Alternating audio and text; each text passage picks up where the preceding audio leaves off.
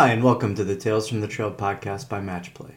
In this episode, I'm joined by Mike Singleton, head coach of men's soccer at Washington and Lee University in Lexington, Virginia, and former associate head coach of the men's team at William & Mary in Williamsburg, Virginia, Brendan Bourdage. These guys go fairly deep into their thoughts about their philosophies on coaching student-athletes, developing leaders, and all-around good people. Please take an extra minute to rate and review the podcast where you listen. This is a huge help. Share the podcast with whomever you think would be interested and will help in their process.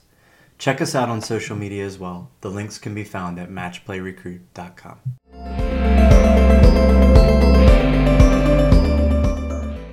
Yeah, so welcome, guys. So before we started recording, I was talking to Brendan about the success that Mike's had and what types of players he's recruiting to continue to build on that success, and that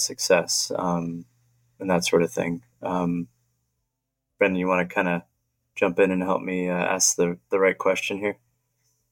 Sure. I think one of the most interesting things based on where we are with match play and some of the discussions we've had is, as college coaches, a lot of times the stuff you can see on the field is fairly straightforward in terms of evaluation. That doesn't mean it's easy, but it means you can tell if someone's fast, you can tell if someone's strong, you can tell if they can score in pressure situations. The things that are harder to evaluate are the things that may happen, off the field in your program, or the things that kind of make your program cohesive and that make your group a little more than the sum of its parts. And so I think the most interesting conversations that we've had, Mike, in the past have dealt with how you evaluate, or how you figure out from maybe a limited number of contacts with a particular player that you're recruiting, how do you try to get at some of those qualities? Like, what are the qualities that you think are things you prioritize in terms of not just soccer stuff? And then maybe a little bit about how you try to get at some of those things and try to evaluate some of those things, given the limitations we have in terms of recruiting rules. Right. Well, that's one thing. Like, I put a really high stock in the personality of the people we bring in here. Because I always say it's, one apple ruins the whole bushel. And it's really important for us to make sure that our team is enjoying each other, both on and off the field. And I think a team that enjoys each other off the field typically plays better on the field. So I think it's very harmonious when we look at the, off the field and on the field stuff. But through the process, there's a few things that we do to try to pull out some of these factors. And some of the things that we put a high stock on are hunger. I want somebody who has a growth mindset, and I want somebody who is going to go after it and try to make it happen, isn't just going to be sitting there waiting for it to happen for them. And when I see that people exhibit that hunger on the field, then it jumps out at me right away. And then if I can see that they have sort of that strong competitive drive, then we pose questions at them, quite honestly, in hopes of seeing how they respond to it. Just as simple as can be. But when I watch people play, I do give them feedback, and I do give them constructive feedback as well. And I've had a wide array of responses to that. Some people thinking that, everything they do is good, and they couldn't believe that I didn't like something they did. And then other people saying, thanks so much. And one guy who was a 2-year captain here, he came back 7 months after I had given him that feedback in another tournament. And as I was watching him play, he ran off the field and he reeled off the 3 points I gave him and asked me if I thought he had done a better job on those 3 things. And I'm like, okay, He's someone I want on my team. And it turned out he was a 2-year captain, but he was really a 4-year captain because he was always talking and leading and was a very responsible young man on the team. But so it starts with really giving that feedback and seeing how they take it. Then there's things that we talk about as well. And I say very openly when people are visiting campus here, I say to them, look, the last game of your senior year, I'm going to be asking you to get better. If you're not comfortable with that, don't come here. And I stare them straight in the eye when I say it. It's to see how they're absorbing it and how they're adjusting to it, because it is something I want them to understand that as competitive people, we're always competitive. It's not something you turn on and off. And I share with them that I win so many races on highways against cars that don't know they're racing against me, because that's how competitive I am. I'm always wanting to sort of figure out a way to win something. And we talk a lot about that with our recruits, of just think about how is it if you play on a team when everybody is like-minded that way? And where these guys come from with their clubs, there's varied motivations and varied backgrounds of where they're coming. So that's a selling point that we sell to recruits as well, is understanding that, hey, you're going to be with everyone on the team is similarly minded in this way. They're going to be pushing each other constantly. And I task it to the players to have them be doing that to each other, because NCAA rules prohibit us from working with players so often in the year. So yeah, that's the biggest things for us is really making sure that, one, they're hungry, and two, they're pushed to compete constantly in everything they do. And that's both on and off the field. And understanding to get in here, they have to be really driven academically and had a lot of success academically. So usually if they're in the ballpark to getting in here, I know they've done good work in that domain. But then we have an open talk with them when they do get here and tell them that when you come to college and you play a sport, you lose your first name. And they're like, what do you mean by that? I'm like, well, your name becomes that soccer player, ... Because whatever you do, is good or bad on campus, you will be referred to as that soccer player, and every one of your teammates and coaches and alums will be colored in the same way that you were just framed. Mm-hmm. So that's a responsibility, and a huge responsibility they carry. But I think it's true. And typically when people have shown that they're very, say, hungry and driven and competitive, they get that, because they also don't want to have somebody else just do something to make them look bad, knowing that they're going to get the same sort of negativity if it happens, if one of their teammates does something bad. So it kind of gives them a little bit more responsibility, and I like that they take that responsibility seriously. The other thing I do tell my players too, which is interesting, is if they do make a mistake while they're here, I ask them to tell me first. Now, it's odd because they get 3 strikes when they're here. If you get 3 strikes, you're cut from the team, and I won't recommend you go for any other program. And so if they do something wrong, they know they're getting a strike. But at the same point, they're tasked with telling me first, because if I hear it from a dean or I hear it from campus security or someone else, there's nothing I can do for them, and there's no way I can help them.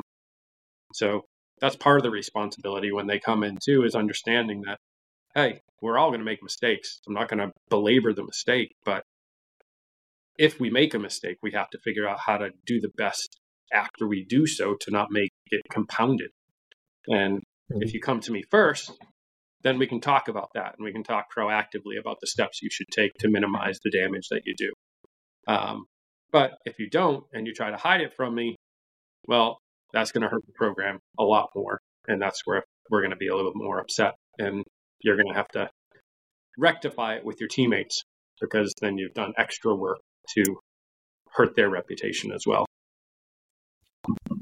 So you talked about in our programs, you know, I was at William & Mary for a while, and our programs have a lot of similarities in terms of the difficulty of getting in and the high expectations once you get there.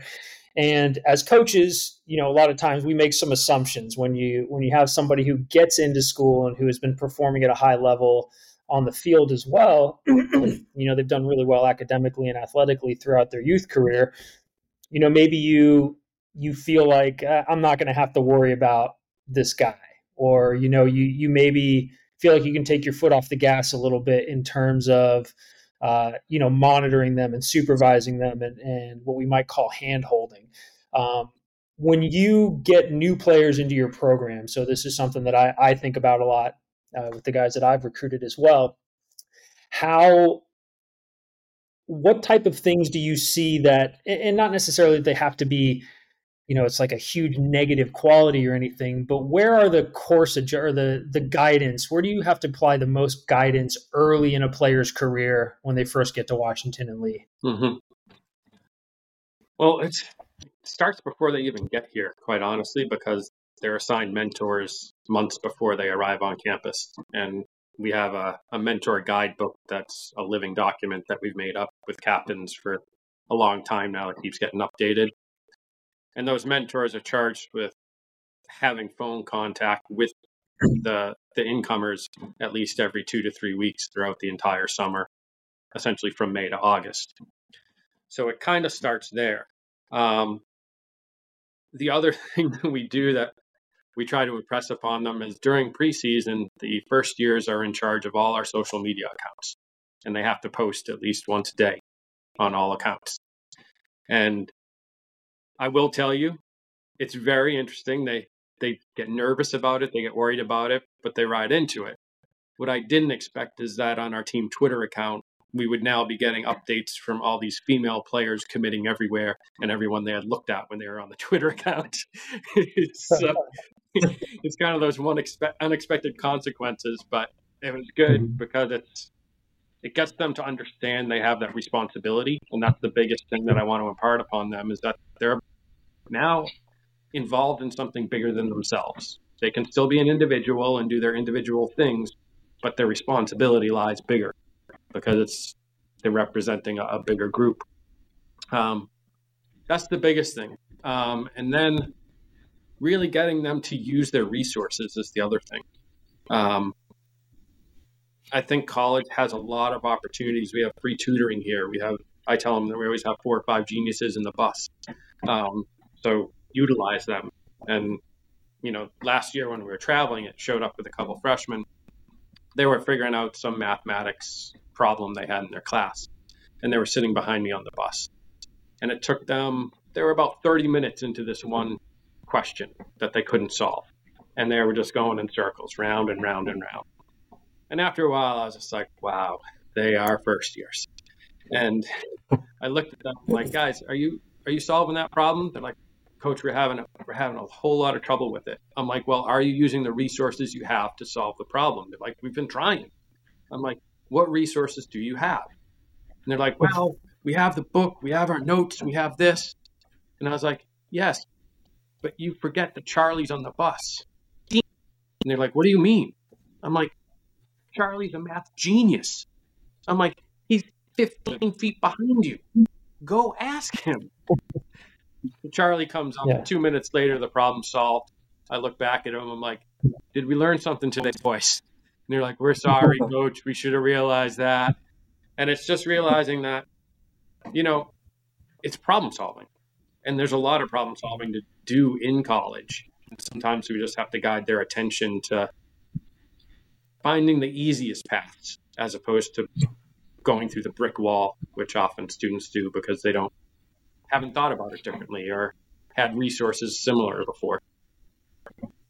Yeah, and I think that just exposing people to resources and helping them understand that they don't have to do it all by themselves is crucial. One of the qualities that, in the questionnaire that we've developed for Matchplay, self-awareness and self-reliance and self-efficacy is all hugely important. And part of it is because, you're going through a transition where most guys or most college athletes are moving out of their house. They don't have their parental support, right next door anymore. They're having to figure, like you said, some things out on their own. They're having to identify where their resources are and come up with strategies to leverage those resources. And so when we talk about all these individual qualities that we look for in a student athlete, I mean, do you think that those qualities that you were talking about, like being resourceful and being aware enough to know, like, I can't figure this out by myself, I need to find some help. Do you think those things that you are able to evaluate through the lens of kind of the competitiveness and the drive and the responsibility you've already talked about? Or do you think that self-directedness and that self-regulation and self-awareness, is that a different category of stuff? Does that make sense? I think in part of it, I see that self-directness is something I think most of them come with, self-directedness. Mm-hmm. I don't think they're savvy within that skill. I think mm-hmm. they know how they've done it, and we're trying to put more tools in their toolbox mm-hmm. to be able to solve more situations and think less linearly. I'll put it that way. Mm-hmm. So I think that's really the biggest thing, is just getting people to understand that, you know, one of the things our team does, and this is, I'll relate this back to it, is everybody on my team writes a why I play essay. Okay. And it gets read to the team. So once a week we have somebody read their why I play essays, and us coaches have done it as well. And people essentially tell their soccer story.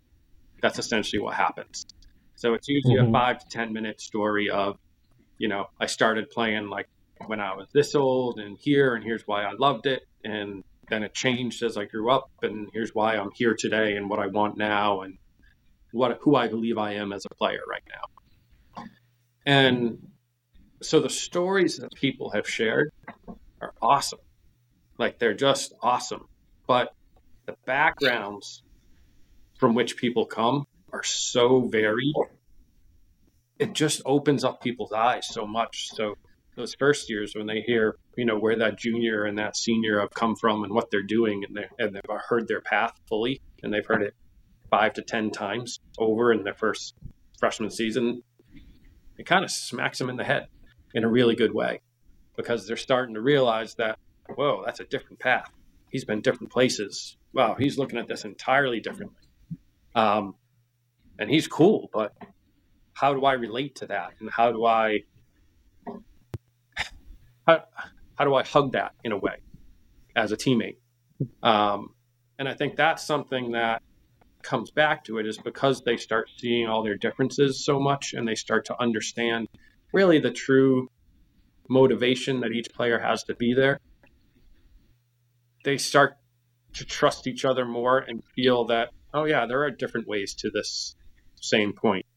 People have taken different paths to get here. And that, coupled with, we're very direct. I tell people, if any player has confusion as to what's expected from him at any point, that's both our faults, because communication's a two-way street. And I tell them, I promise I'll always have them working on 2 or 3 things, never more, never less. And I will always tell them how to go about it most efficiently and best. And if I can make that promise to them and keep it simple, then they understand they have the resource here. But if they get to the point of confusion, they have to understand, they have to ask the question. They can't just mm-hmm. go into bewilderment and then be lost and now be ineffective in probably everything they're doing. So that's the time of just realizing is we're all here to solve a problem. So let's do it together. Mm-hmm. And it's a cool thing when you go to play college soccer. And I say this to recruits as well. Think about it. It's the only time in your life you have somebody whose full-time job is to help you reach your goals. That's awesome. Like, yeah. A lot of people don't get that ever in life. Yet, if you want to be the best player you can be, my full-time job is to help you do that, and to support you doing that. And quite honestly, I'm your biggest cheerleader, because if you do that, I'm the happiest guy in the world. So yeah. It's really interesting that you got 4 years where you have somebody whose full-time job is to help you reach your goals. So maximize it, take advantage of it, and be very open and self-aware of it as you're realizing what you want and how to go about it. Because, you know, when we graduate and we get into the real world, there's no other boss of any other company who's going to be focused on your goals. They're going to be focused on the company's goals, the business's goals, something other. So it's kind of cool that you have that, but I do think players or students, they need help figuring out how to take advantage of it and utilizing it best and making the most of that resource that they do have in the 4 years as well. So when you talk about you've talked about some of the structures that you have in place that are just elements of your program, you know, your mentorship program, your Why I Play essay, you know, some of those things that you do that are just year in and year out, consistently part of your kind of your philosophy and how you go about doing business. So some of those, you know, a lot of those are the structures put in place by the staff. and it's kind of supervised or monitored by the staff, and you guys sort of guide that process. What types of things, as players develop in your program, certainly for young players, it's difficult to put a lot of that responsibility on their shoulders for guiding the group or for the way the group goes about its business. So as you get to those juniors and seniors who are sharing their why I play essays, and they're sort of having this initial impact on the younger players and widening their perspective potentially, how do you leverage that connectedness within your group? And what qualities do you see in those older leaders that, or how do they take on the responsibility of building on something like a why I play essay session? Like, where does it go from there with your older players and your younger players? Mm-hmm. There's a few different ways that it goes. And one is we have summer reading as well. So people have to read books and they have to do a play and report in book report form in our meetings afterwards, except seniors who get to choose any TED Talks they want and then present them and give something why. What the seniors present always just amazes me because they come up with stuff that are just, that's just cool. And what they're trying to stress to the young guys. And it's the first meeting on the first day. So the first years really get it from the seniors right from the start with TED Talks that are personalized. An example, a few years back, we had a player who he lost his brother when he was in college, and it was very hard for him. And he chose to come back to school and finish and play his senior year. And so he was doing his TED Talk, and he put up Simon Sinek. And he's like, whatever you're doing, you must ask why. Every day, ask yourself why. And he just was very straight and directed, and he had a presence to him that was pretty cool. And so he goes over it, and he's like, I had never asked myself why about anything in life until I had to write the essay here. And now when I've gone through this loss and the devastation of my family, I ask why about every single thing I do. And it's like, so right there, we have it set up to give them something. As before we get to that point where they're seniors, with our captains, the players vote for captains, and they have to tell us why they're voting for captains as well. But when we choose the captains have 6 months of weekly meetings with us coaches when they accept the captaincy roles. And it's quite honestly very little to do with soccer, a great deal to do with personality, communication, leadership, balancing roles, understanding their form of leadership. So not trying to be the captain that they respected most or someone else, what they think is a captain. And then how they can collaborate their skills to get the whole job done. So we try to get them to understand, one, their style of communication and leadership, but two, then let's let them all do their most enjoyable things. And then if there's other stuff, we'll share the load of the stuff that nobody's finding enjoyable and make sure it's not a burden to any one individual. So those guys, they get a lot of, there's no one right way to do it training, I guess is the way to put it. Because it's. That's a tough acronym, but yeah, that makes sense. So I think that's a big thing. And then we also break out our team into subgroups by captain. So I list all the players on the board and I just have them use different colors and put a star next to each person they feel really comfortable being a leader with and having a relationship with. And then so if we have 3 or 4 captains, each person will get, 6 or 7 guys that they're directly in charge of. So if I see somebody on the team who's just out of sorts, the first person that I will ask is that captain who's in charge of that person of what's going on. And then we'll facilitate sort of helping the player from there. But they know that whether it be good things or like whether rewarding comments or reinforcement comments or punitive comments or things like that, that they're in charge of those players.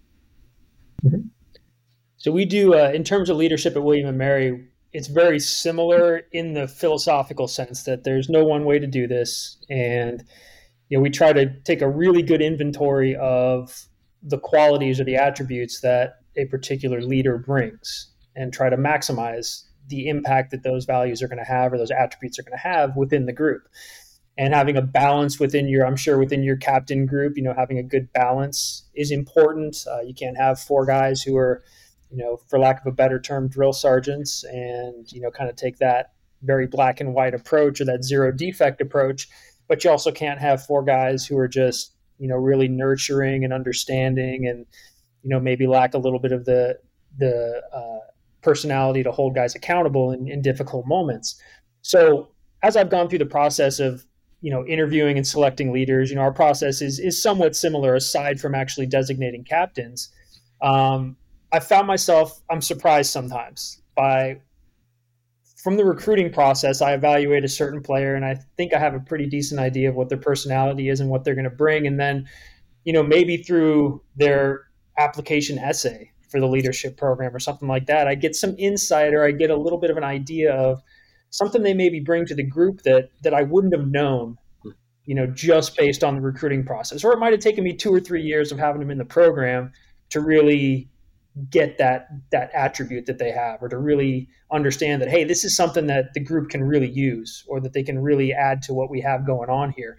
So my question is, do you find that you're often surprised? Like when the team votes on captains, for instance, and you go, okay, these three guys make sense. This guy, like I didn't see it before, you know, based on the recruiting process or based on your interactions with them up to that point. Do you guys have kind of hidden attributes and things that maybe are really hard to evaluate in the recruiting process, but then really blossom once they get to your program? I think it's an interesting question because, you know, I believe that basically all good things in life are time dependent. And what I mean by that is, you know, say you meet a significant other. You can meet a significant other at a certain time period of life, and it can be a wonderful match. Whereas if you have met that person 10 years earlier, you probably wouldn't have been together. And that sort of relates to what you're talking about is sometimes it's just people get it. When they're a junior, something clicks in them and they just show a different character or a different way of being. And I think that's one of the most interesting things that I enjoy about coaching, quite honestly, is because you see a different person graduate than who comes in because they go through all these different changes. But it was one thing that was interesting. We had a player that an entire freshman class voted for, which had never happened before. And he was going to be a senior, and every single freshman voted for him.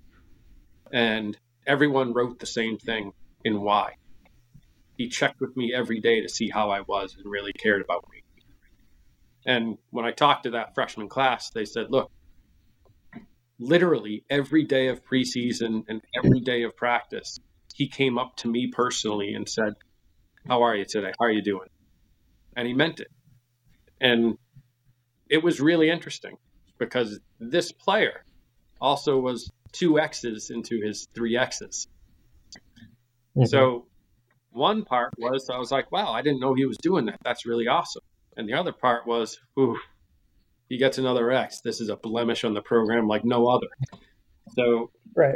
That became an interesting thing. And I never would have known that he was, you know, going to be the group leader in that fashion, or that he was just minded in a way to care that much and do that. So for him, it became a real big conversation. I didn't make him a captain. I talked to him about the responsibility he had if he were to be captain, and if I should dare to make him captain given his 2 strikes. Because we had a lot of talks about what he did to get those strikes as well. So it's just something where, in his case, we made him a captain and he did a marvelous job. And some of the stupid things he did when he was a first year and a second year, he didn't exemplify anymore his junior and senior year, because I think he got scared well enough that he was going to get kicked out of school that he didn't do it. But also, he kind of started realizing the importance of the team and his brothers in a way, is the way he would explain them. But I think it's, I don't know, I keep an open mind as we go through the process, because I don't expect to always know what guys are going to turn out like. And I think it's pretty cool. Some guys develop in different ways, and their roles on the team. It's really interesting to see how they react to them. So we have seniors who've come back after not having played much, and they'll come back senior year more enthusiastic and excited and happy on the field than anything I've ever seen. And I admire that greatly. I've seen guys do that, and I'm just like, that's awesome. Like, you're in better shape. You're hungrier. You're doing everything because you're like, no, I want to give myself my best chance. And I think that's really cool. Then I had another player who he had a choice of reversion back to his high school playing style because he was so frustrated because he wasn't playing well. And we had a talk about it. And I said, you know, we were making gains on this, and then you started just taking more touches and going willy-nilly all the time. He says to me, he goes, yeah, I think about in October, I just said, what the heck? And I just started playing soccer the way I had when I was in high school because that's when I had my most fun. So I was just trying to have fun. And I was like, at the same point, you weren't doing anything that we were asking you to do as coaches. And he's like, yeah. I'm like, and he's an awesome person. And I said to him, like, look, I like talking to you. It's fun. Like, I really value our conversations. But isn't it fair to say you're uncoachable? And he looked at me with a smirk. He's like, yeah, that's a fair statement. And I was like, is that who you want to be? Like, this is literally our conversation. I'm like, is that who you want to be? And he's like, no, I don't want to be that guy. And so we talked for another 20 minutes and sort of go out. And I remember my assistant coach at the time looked at me. He's like, you knew you were going to call him uncoachable when he came in. He basically just defined his behavior as uncoachable. And then you got him smiling and feeling valued when he left the door after you called him uncoachable. And that meeting was to tell him he needed a huge behavior change. Like, well, I know he doesn't want to be that person. And it goes back to, I got to help him be the best person he can be. And whether it's on the field or off the field, he doesn't want to be that person who doesn't take feedback and doesn't work on it. Here's what I'm really interested in. With that particular player, if you can remember the recruiting process, did this 180 to become more uncoachable, or the reversion, as you mentioned, was that something that you always had in the back of your mind that it might go this direction? Was there any indication of that in the recruiting process? I would say yes. And the reason I would say yes is because he came from a small club in not a big soccer area. So he wasn't in a training situation that was challenging every day. He was often the best on the field. And, you know, he was the big fish in the small pond. And through my recruiting him, he was inconsistent as a player. When he was good, he could be really, really good. But I didn't think he knew how to prepare himself daily to be good every day. So that was one of the big things we were trying to work on with him, is to understand what he was good at and bring it every day. And I think that was a longer road for him to get there than the average person. And I think his senior year was by far his best season. And I wish it had been his junior year, quite honestly. His path just took longer. But that's one of the things that, you know, as people are coming from, say, smaller club situations or less competitive club situations, I always think it's a little bit more of a random guess. I mean, look, we've all been there in the recruiting process where we're sitting there and you're trying to figure out, you know, are we making an offer? Are we not making an offer? And you're parsing every tiny little piece of information that you've been able to gather, and you're still, I don't know. I just don't know. And you're not sure why you're making the decision. And, you know, some of the approach, like with this instrument that Scott and I have created, is to try to just add another tiny data point. You know, it's certainly not going to be the central, like, the central component of your recruiting process or any college coach's recruiting process, but having maybe just one more like somewhat objective data point to say, you know, we're on the fence about this guy, but hey, I can point to, you know, this particular attribute, you know, something that maybe is really important in your program. Like you mentioned, the self-directedness or the responsibility or being driven or motivated or, you know, something like that, that, hey, he scores a little bit higher here than some of these other guys that I've recruited in the past or some of these guys I've had in my program. And does that extra little data point like tip the scales a little bit, or does it give me just a tiny bit more confidence that not necessarily that he's going to come in and blow it away right away, but that by the time he's a junior or a senior, you know, some of these qualities, if we do a good job as a staff, some of these qualities will come to the fore. You know, we'll start to see those things a little more consistently, that type of thing. So that's kind of what, you know, as we're talking about this, talking about these attributes that we're able to evaluate with young players, you know, it's often about fine margins, right? Mm-hmm. It's not, you never go through the recruiting process and go, yeah, these are our top 10 guys. We got all 10 of them next, right? Like, let's get ready for the fall season. You know, it's always, you always come down to some of these really small margins in terms of actually making decisions on players, as I'm sure they do on the other end when they're making decisions on programs. So that kind of wraps up for me in terms of like the stuff I wanted to pick your brain about and some of the connections. So I'm going to pass it over to Scott and see if he wants to, what he has to add. Man, I'm exhausted. I mean, you guys, no, I'm kidding. But one thing that came to mind while you were talking, Mike, was I know you both are very thoughtful guys, and like when you have kids come in, and I'm sure that you're really, really good at not just evaluating them on the field, but kind of what's going on in between their ears and that sort of thing. And you know, most coaches, I'm sure, will have some sort of plan to, you know, this is where I see the player arc going and that sort of thing. And Mike, well, but either one of you, but we'll start with Mike. But like, are you guys devising plans to develop them as leaders and people? And, you know, you've talked about the self-directedness, and, you know, you cleverly got that kid to agree that he was uncoachable at that point, you know, and so was that a strategy of yours from, you know, some observations you made once he was on campus, or, you know, was that just something that you came up with in the moment? Or are you really thoughtful about, you know, where, you know, identifying potential and then developing kids into that through self-directedness and that sort of thing? It's a long question. I think it's interesting. Like, I really do look at every person that I bring in, and I chose my word very carefully there, because I do look at them as people first before I think of them as players. And for me, mm-hmm. it's my job to try to motivate them and get them to figure out how they can succeed most.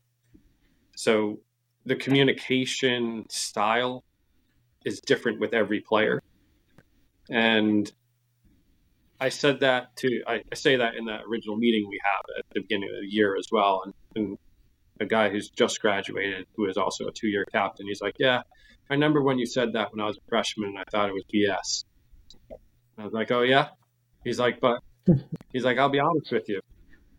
You don't talk to anyone like you talk to me. He's like, you ask me to do things and challenge me in certain ways that you don't with my best friends. And I'm like, yeah, because you're you. And I think that comes into it. A big part is, I think coaches really do have the responsibility to make sure that they're attending to each person individually. And if we do so, I think it's healthy, but it's humane, and it's professional of us to do so. So I'm going to try to do that as much as I can. And I think it's something that when guys are getting that direct feedback that they know is personal and they understand it's not generic or universal in a way. They start to value it and expect it and treat each other that way too, because it almost sets a tone of, no, it's not a secret. We're all trying to be the best players we can on the field. So don't be sensitive about it. We're just trying to get it done, trying to be good. That's what we're in the business of, being good. So let's be good together and figure it out. And if we can take away some of that sensitivity and that defensiveness and the worry that they have, I think it raises the ceiling of everybody much greater. Yeah. So, I mean, you're really talking about being vulnerable, and, you know, there's definitely a negative connotation sometimes with being vulnerable, but it's the way you, like, how do you guide them into being vulnerable for the benefit of the team? I mean, you have them write an essay that they have the option of being vulnerable in that, but, you know, how do you encourage that so that they grow together as a cohesive, you know, team? I think it's an interesting, I'll say, push and pull to it in a way. Okay, so obviously when you're a head coach or an assistant coach, there are different roles that come with each of those positions. And you would think of assistant coaches being more personable or more friendly than head coaches can afford to be right now. So I think in a way I have to keep a distance from being considered a buddy or a friend. And I need to do that. But at the same point, I think that doesn't mean I have to appear to be unfallible or not having humility myself. And if I show my vulnerability as well, then I think it disarms it from the guys, because they can still have respect for the head coach in the manner I think they need to. But I'm a person, and, you know, I know the way that they look at their coaches, that if I show that vulnerability, that it's going to resonate with them. They're going to see it. And it's going to be impactful in a way. They're not going to miss that. They're going to understand what it is. Right. And I remember it was a couple of years ago, we were playing a game, and it was the anniversary of my mom's passing. And I talked to the team about it and how important it was to me in the locker room before the game. After that, guys just came up hugging after the game. She would have liked that, coach, stuff like that. And it was just something where I was like, yeah, I think I need to share this with them, because this is something in me right now that I need to feel. And I think true moments like that, genuine moments, not that you have a whole bunch of them, but if they come up every once in a while, it kind of becomes the culture, because it's 360. I'm not asking them to be vulnerable and not willing to sort of be that myself. Yeah. Yeah. Wow. Yeah. I'm sure that was quite a moment for you and your guys. That was probably pretty cool.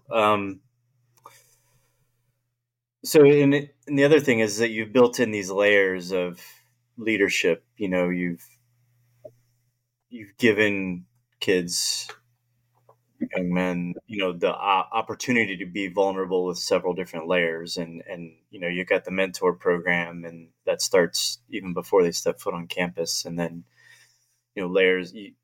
I was thinking when you were talking about it that it kind of sounds a little military chain of command kind of thing, but you know, I'm sure it has that purpose, but there's a lot more to it as well than just, you know, passing down and passing up information. You know, it's kind of a checks and balances system.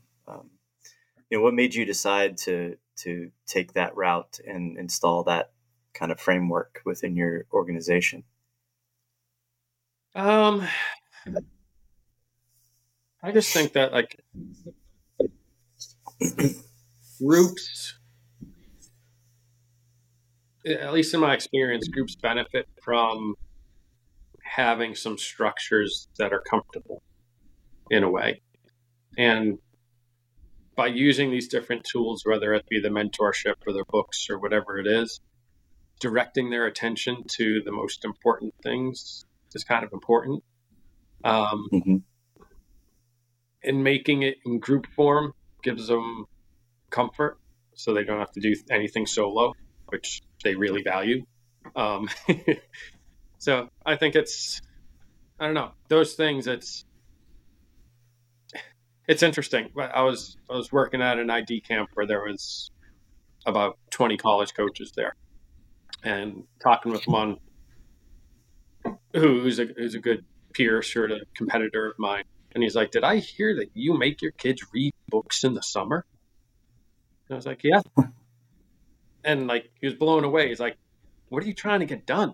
And I'm like, "Trying to get them to learn." And it's just, to me, it's, you know, it's great that we have wins and everything, but there's so much that sport teaches that's so beyond X's and O's.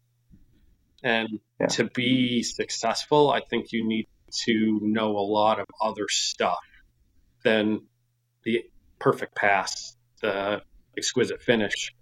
And I think that's kind of why we go about it, because I do believe there's a lot more to being a successful athlete than just being technically skillful on a ball. So we try to cover that in varied ways. And alums tell us they should have found it valuable. So we ask alums regularly about like what they would change, you know, in our senior meetings, what they would change in their experience and how they would switch it and what they valued. And that stuff, they often say they really enjoyed it and valued it. So they suggest not changing it. So once they come back and say, "Yeah, it's stale now, we need to do something different," we'll change it. But right now it seems that they're valuing it. So as an aside question, what are some of the top books that you've had you guys read? Do they change every summer? Or, Oh yeah. The first book they read is a Wooden book, you know, a pyramid book on Wooden and philosophy of coaching and his pyramid stuff. The second is The Champion's Mind by Jim Acromile. Sophomores have to read that. And then juniors have the extra burden of reading Who Moved My Cheese, which I call it's a short read, but the plays are phenomenal. I'm not familiar. It'll take you about a half hour to read it. It's a good one. Yeah, I think I read it years ago. It's actually really cool. But yeah. Just to clarify, we are not talking about Justin Chesum. No. No. See, it's the funniest one because, you know, people would think, "Oh, I'm going to get this like encyclopedic sports psych book or something to give them and make them really study and do this." And this thing's like a 50-page little thing, but it's what I found really resonates with them. And essentially it's like, you know, if they've had success the first couple of years and they don't change, they stop growing, then they're not going to have continued success. So they got to figure out, it's not how we did it last year. It's each year we got to add something and be different and better. And that's kind of why I use that book. Yeah. Brendan, did you guys read books at some point? We've done a few different things with our leadership group in the past. In terms of the entire team, we've done growth mindset. You know, we've had the whole team, got copies of that for the whole team at various times. Within my leadership groups, I've done Simon Sinek, you know, Leaders Eat Last, I think is, and me coming from a little bit of, you know, having a military background, some of the stuff in Leaders Eat Last, because he does work with a lot of military groups and a lot of the lessons he gleans, which are generalizable, certainly, but they do come from his experience with some of those groups. You know, they really hit home for me and resonate with me. So maybe I'm just projecting that onto my group, but that's one that I definitely I'm drawn toward. And the other one we did last year was a book called Extreme Ownership, which is, again, written by a couple Navy SEALs. So there you go. But concepts, you know, I find I have to caveat it early on. I say, okay, guys, we're going to read a book called Extreme Ownership. It's written by these two guys who are Navy SEALs. You can look up their careers. They've done some wild stuff, you know, in their lives. Say, but I want you guys to try and distill the lessons out of this and try to contextualize it for where you are in your life and where our team is right now.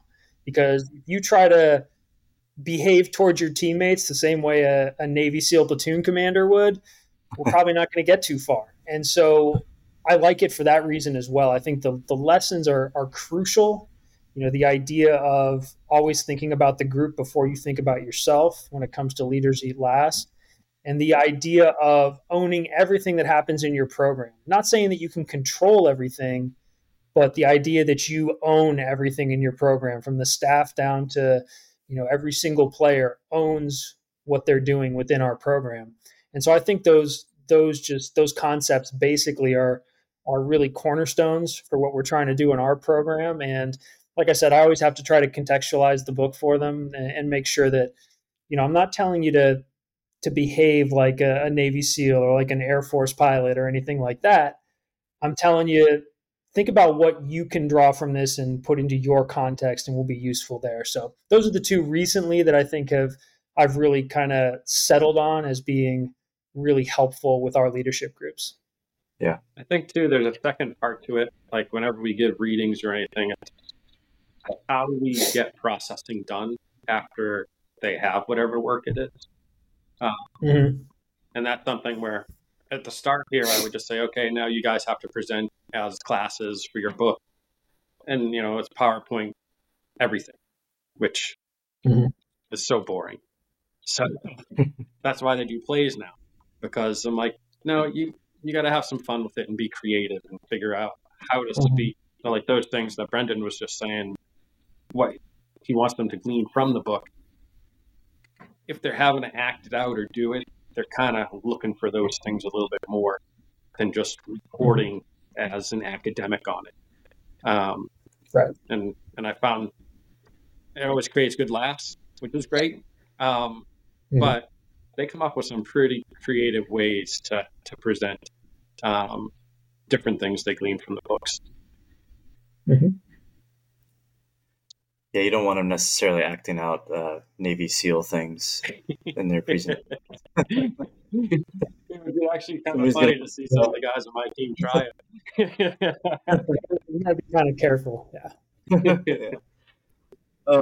So when we're recording this, it's getting ready to be preseason. You guys are days away from the start of your training and then matches. It's remarkable to me how quickly you guys have matches right after you start, after guys report. But and I was just kind of wondering, like if someone's just graduated and they're getting ready to report for their first season, it's a really tough go that first year, especially. I'm sure that, you know, you got 6 days a week and you have 2 games a week, a lot of times for several months. I mean, it's the hardest they've ever been pushed in their lives, I would guess. So kind of from a preparation standpoint, you know, it's obvious that they need to be fit. It's obvious that they need to hone their soccer skills, but, you know, you guys, I would be foolish not to ask you how they should prepare on a mental side. For a long, tough season where they're new to everything and they're trying to figure out how to be a student at, especially with you guys, 2 really tough schools. How do they kind of, I mean, Mike, it's awesome that you have the mentor program, but I mean, they still are going to get hit in the face when they walk on campus, right? No, I just think it's just having regular checkpoints. You know, like even in the preseason plan, like we have built in times where we're going to have, you know, a cookout in my backyard, or we're going to do something fun as a team, or we're going to a restaurant instead of going to dining services, or trying to get them to do things to, I don't know, get them out of that and just as part of a team and not having to think of all the worries that they have as a student and a person attending college for the first time as well. And then we have regular meetings throughout the season as well, where we're checking in and asking those questions about how everything's going, and making sure that we're aware. I know at least here for the first year, I actually get their midterm grades as well, which helps me. And anybody knows that if they have anything below a B, that we have a mandatory meeting and we'll talk proactively about how to try to raise that grade. So there's a lot of just checkpoints built into the system, I think, just to aid them with whatever they might be seeing, thinking, feeling, because it is unique to each individual. And it's funny, I just find making sure that conversation is regular is the best way to just make sure nothing gets too drastic. Yeah. Yeah, I think for preparation, it's hard to, you can't replicate what it's going to be like to be in preseason. You know, you can train twice a day at home. You can do all that kind of stuff. I think one of the most important things for me, and what I think pays off the most when you first get on a college campus, is if you've been in situations where you failed before. And sometimes you don't have a ton of control over that as a youth player. Like Mike was talking about, having a player who was basically the best player on the field most of the time, you know, in his youth career. And, you know, you can learn things from succeeding, certainly.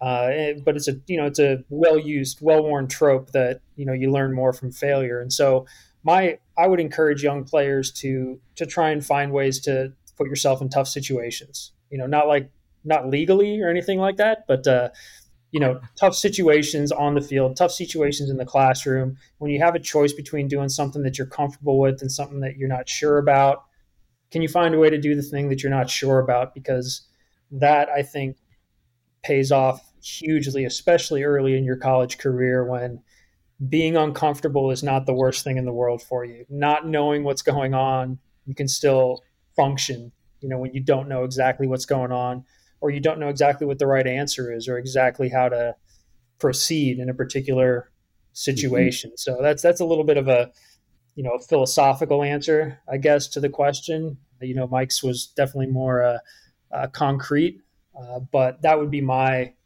take on it, or my advice to young players, you know, if they can do that. Yeah.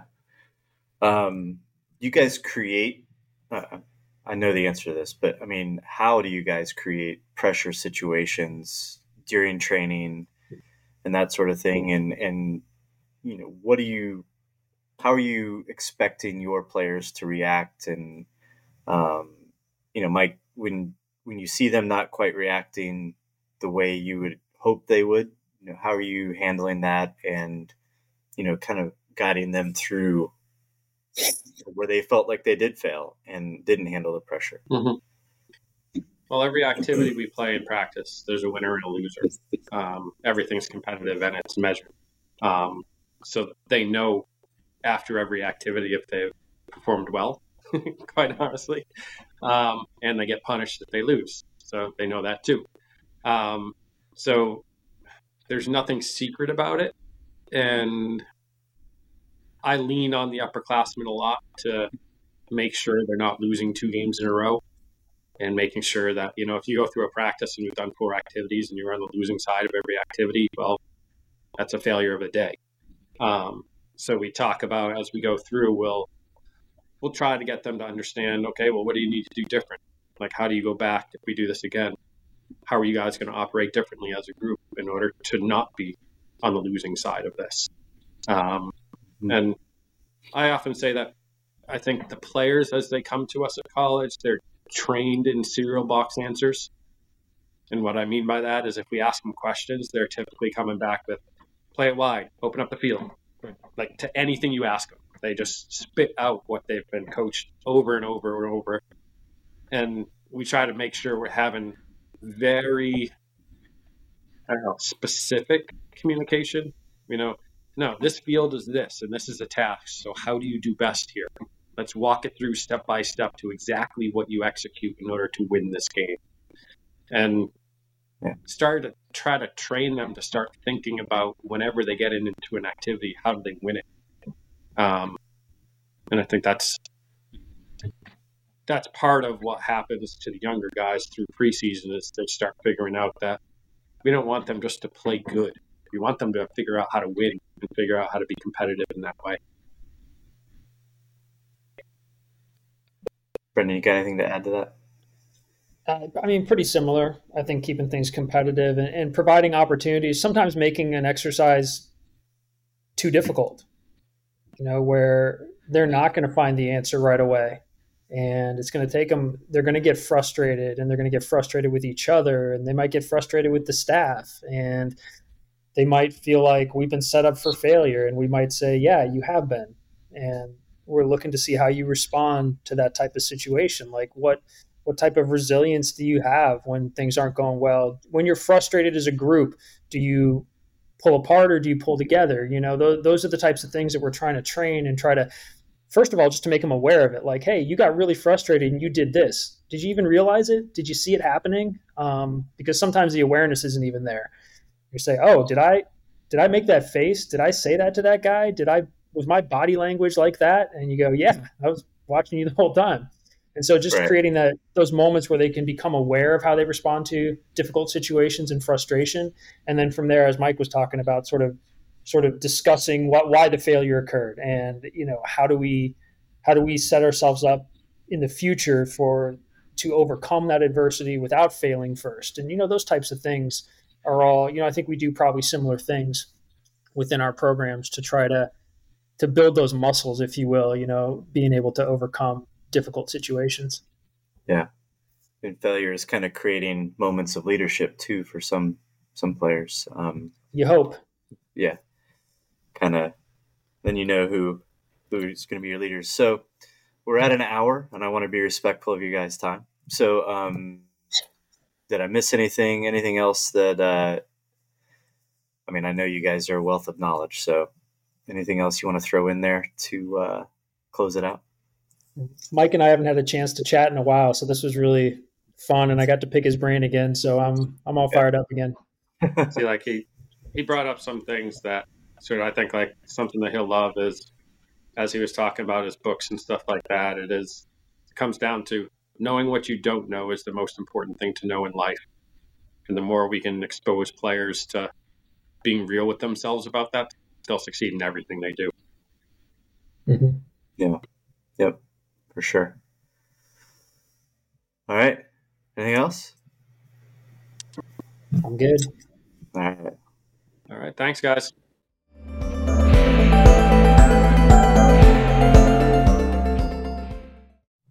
Thank you for listening to the Tales from the Trail podcast by Matchplay. Please take an extra minute to rate and review the podcast where you listen. Share the podcast with whomever you think would be interested and will help in their process. Check us out on social media as well. The links can be found at matchplayrecruit.com. See you on the trail.